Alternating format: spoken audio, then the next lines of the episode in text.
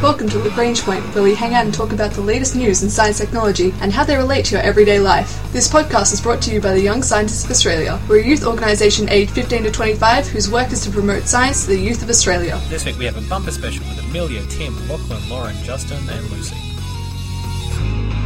This week we talk about rhythms of the heart, including some research about how we might regenerate heart muscles. Plus, we hear about how CPR and its myths and misperceptions in society. And we talk about how our hearts can sync up to some unusual rhythms, how it's used in horror movies, and of course, the dark side of the moon. And now we launch into our Launchpad news segment. Our hearts have a very important role to play, and primarily that's keeping us alive by circulating blood around our bodies. But unlike other tissues and organs in our body, it has a very limited ability to, to regenerate.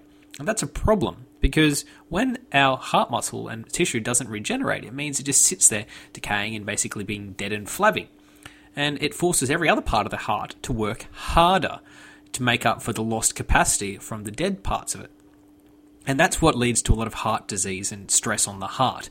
So, really, it's quite challenging. And if there was some way to get the heart to repair itself, that would be really quite fantastic. It would mean we could actually tackle a lot of issues with heart disease, not without invasive heart surgery, but rather encouraging the heart to actually look after itself at a cellular level. So, this is where researchers from Temple University School of Medicine have actually taken an innovative idea, and they got this idea originally by watching cancer cells. Now, cancer cells, particularly in the heart, actually manage to communicate long distances with other areas of cells that have metastasized, right, from a central tumor. And they do this by using the vesicles, which are these little sacs or parts of the organelles and cells that can carry messages to and from for them. And this is terrible and very challenging way part of dealing with cancer. But these doctors then thought, well, what can we do to reapply this to actually help the heart? Now, there are stem cells, like embryonic stem cells, which are very regenerative and are great at, you know, restoring themselves. And if we could pass messages in a similar way from these stem cells to the stem cells in the heart, then we could actually encourage the heart stem cells to regenerate in much of the same way that embryonic stem cells do.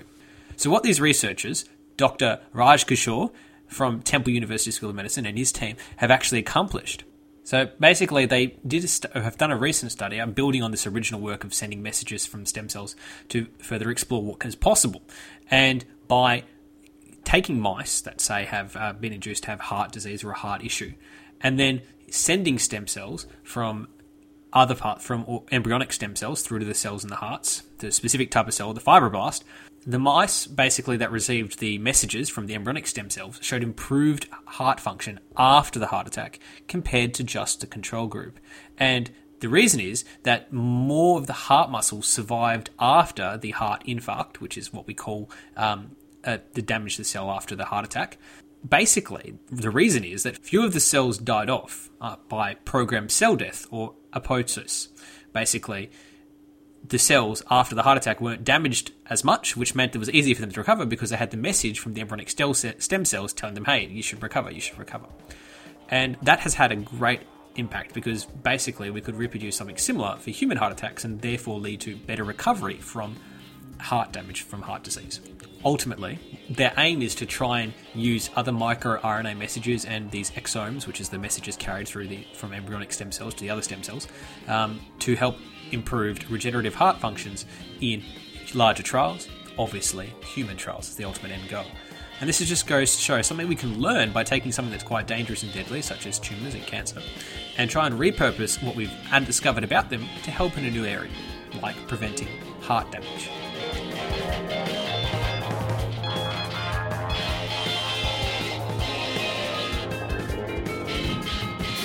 So, after that introductory story about regenerating heart cells, now we're going to move into the other more practical, everyday aspect of hearts and how we deal with them, including heart rhythms. And we're going to kick it off by talking about Amelia's experiences in learning CPR. And it was like, thing was, you had to do stuff to a certain beat, not too hard, not too soft, you know, only do so many and then give some short breaths and everything was really timed and now they're just like, just pound them. like, Punch them in the basically punching but like hard. The whole thing about CPR is it, it, it, in movies it's shown as CPR, clean, pretty, and reliable.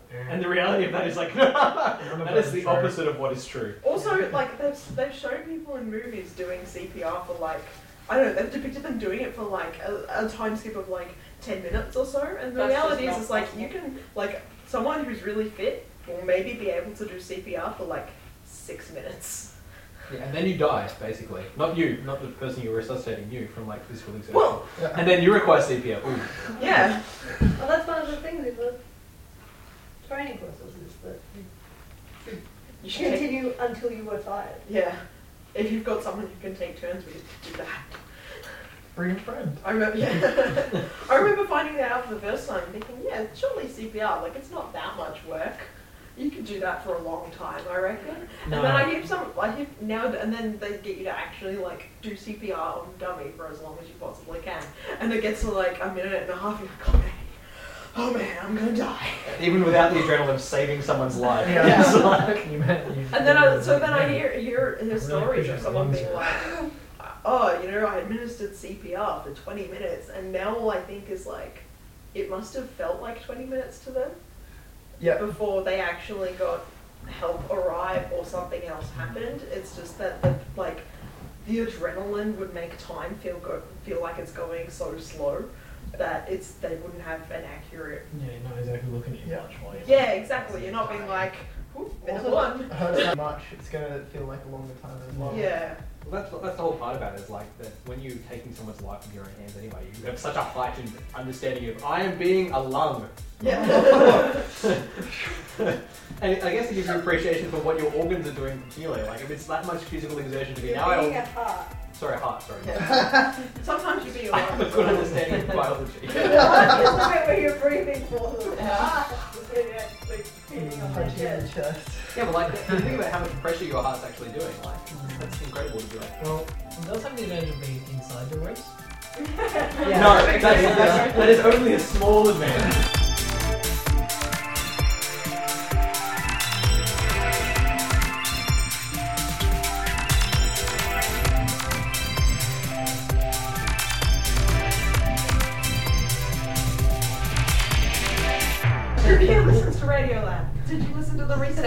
About the girl who's after she had a she basically her aorta was like five centimeters in diameter. They oh. only really found that out after they were looking for something completely unrelated. And they're like, yeah, so we were looking for this. We didn't find that, but we did find that you have a crazy huge aorta. That's really bad. Like the sheer volume of blood that's going through is really unhealthy for your heart. Do you, do you have heart problems? Do you like feel like, I don't think so. Yeah, like, well, you know, this could basically, your heart could go kaput at any time because of Oh. this. So she goes in and has heart surgery. They basically cut off the bit of aorta there. They replace it with like oh. a tube that is normal size. Mm-hmm.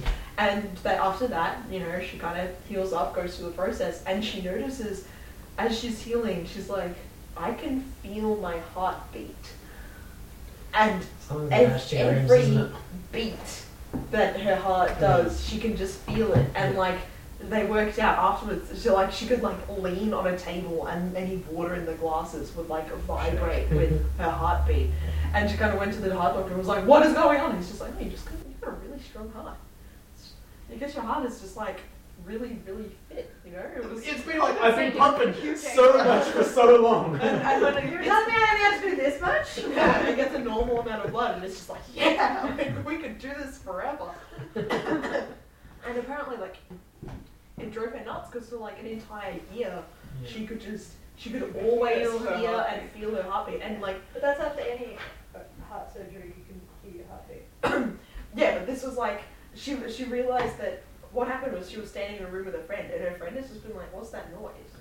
Oh. And, and her and her and her friend was like a foot away from her chest and was and they were like, wait, is that your is that can I hear your heart? And was like, yes, yes, that is what they could she could hear, and it like freaked her out for ages. She felt like she couldn't go to sleep. She couldn't do anything. At least she knew about it, because otherwise you're sitting there lying awake at night going, what is that sound? Yeah. Why am I hearing someone's heartbeat? Well, I Coming guess I, closer, I don't think you, when could, you could mistake it like when when you're feeling it. Like if Yeah. you could just hear That it and lines not up really well with this pounding in my Yeah. chest. but but like the whole story was about her just being like it was really weird for several months because you know when you get sort of panicked and flighty about something, you, your heart starts to beat faster and you can hear it. It's like her brain was being like, well, I can feel and hear my heartbeat, which means something stressful must be happening. So Oh. let's get stressed, you know. Yeah. And but apparently, like this, all this discomfort just went away when she went for like a year and a half cardiogram, and she like they put the thing up, and she could see her heart, and she's just kind of like, ah, you know what? You just you just keeping me alive, little buddy. You just you're just doing what you can. Like all this time, I felt like you're tormenting me Yeah. with this constant noise, but.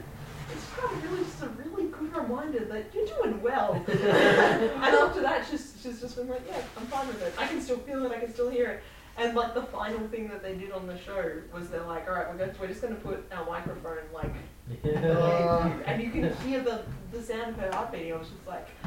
I was listening to it in the car driving to uni, and like as soon as you could hear her heartbeat, I was just like, "What? what? That's this isn't real.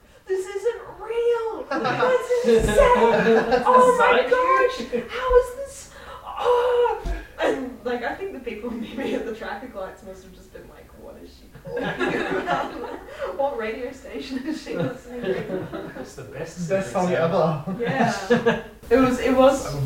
It was funny though, because like the, the story was uh, like, uh, we, we found out later that this whole story, like they had like a whole percussion thing going on it, because it was originally told as part of a live show for Radiolab, and they had a percussion unit just sort of doing stuff to kind of mimic heartbeat sounds while it was going. Of course they did. And they were like, yeah, we found out later that like an unusually high number of people had like felt ill, fainted, or threw up during the show. Mm-hmm. And it's just sort of like just this unconscious reaction to like heart stuff. And I was like, It's also your heart syncs up to you hear it rhythm. yeah, Your you're very heart- slow rhythm. And most people's heart syncs to their watch. That's uh, this is that's That's that's that's my watch. concerning. Like, it's it's one of your those watch things. actually drifts. it's kind of weird. That's um, but it's one of those things that, that, that you hear and you're like, no, this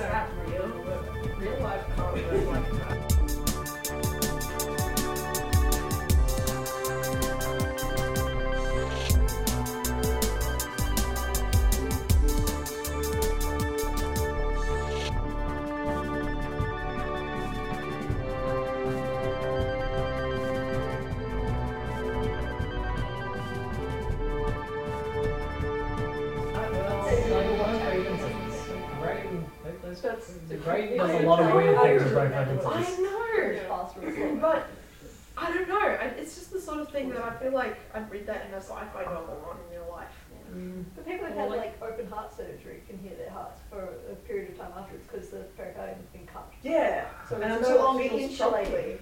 That makes sense though. That's be like, well, you know, uh, we did have to break all of that with the industrial sized rib crushers. Yeah. Yeah, it's not the ribs that are the problem. Yeah. It's it's like sternum. there's a Sorry. layer around the heart, Yeah. and when you cut that through, it stops being a dampier. Yeah. So then the sound just comes through. Then you have an echo chamber. Well, it Hey, there's this basically- giant cavity here. It reverberates with your ribs, yeah. Yeah. That'd be a great drummer, like a body drummer, and they can actually use the like the heartbeats. That'd be eh? a good Great. anime. Yes. Great. Great is the way Great. to describe. This is all the time in like horror movies and things. Like if you're listening, if you're if you're listening to a horror movie, like you, you watch a horror movie first time, you're like, okay, all right, oh that was pretty scary, okay, and then like you're watching it again, and you're like, what's that noise? Oh, I see. You're making a heartbeat rhythm, like really low frequency.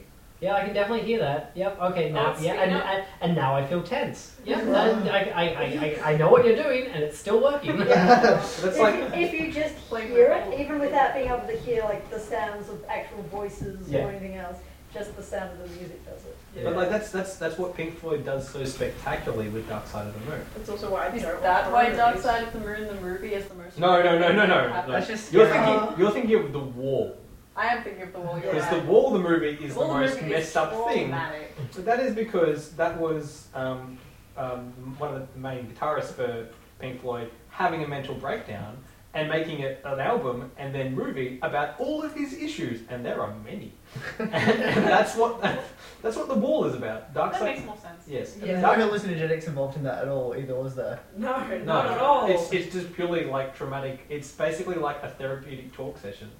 and but like really condensed musical and terrifying, and including like weird induced visions. I That, haven't watched it, but I'm okay not watching it. Don't watch the it. lore itself is Don't don't do it. enough. yeah, listening to it is enough is terrible. But like the, the one of the Well, other it's great, but like but Dark Side, mm. it, which is just a single album, a single LP. It starts and ends with a heartbeat, and it's meant to encompass the entirety of a life. but but it's but it's it's a nice heartbeat. Yeah. It's not a stressful mm. heartbeat, even though like it could be.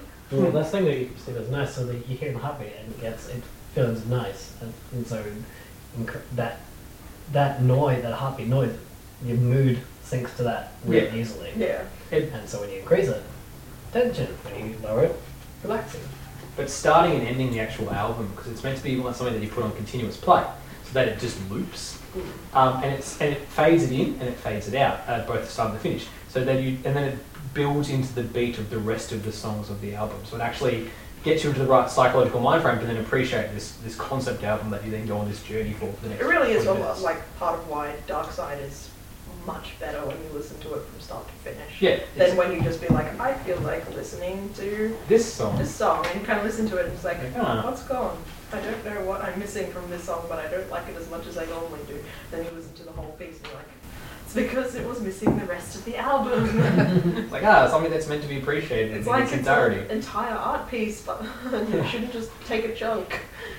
Now you can. It just it just has like a lessened impact on you because you're not, your body is not prepared for it, both orderly and perhaps almost uh, with the listening to the heartbeat to get you in the right tension level.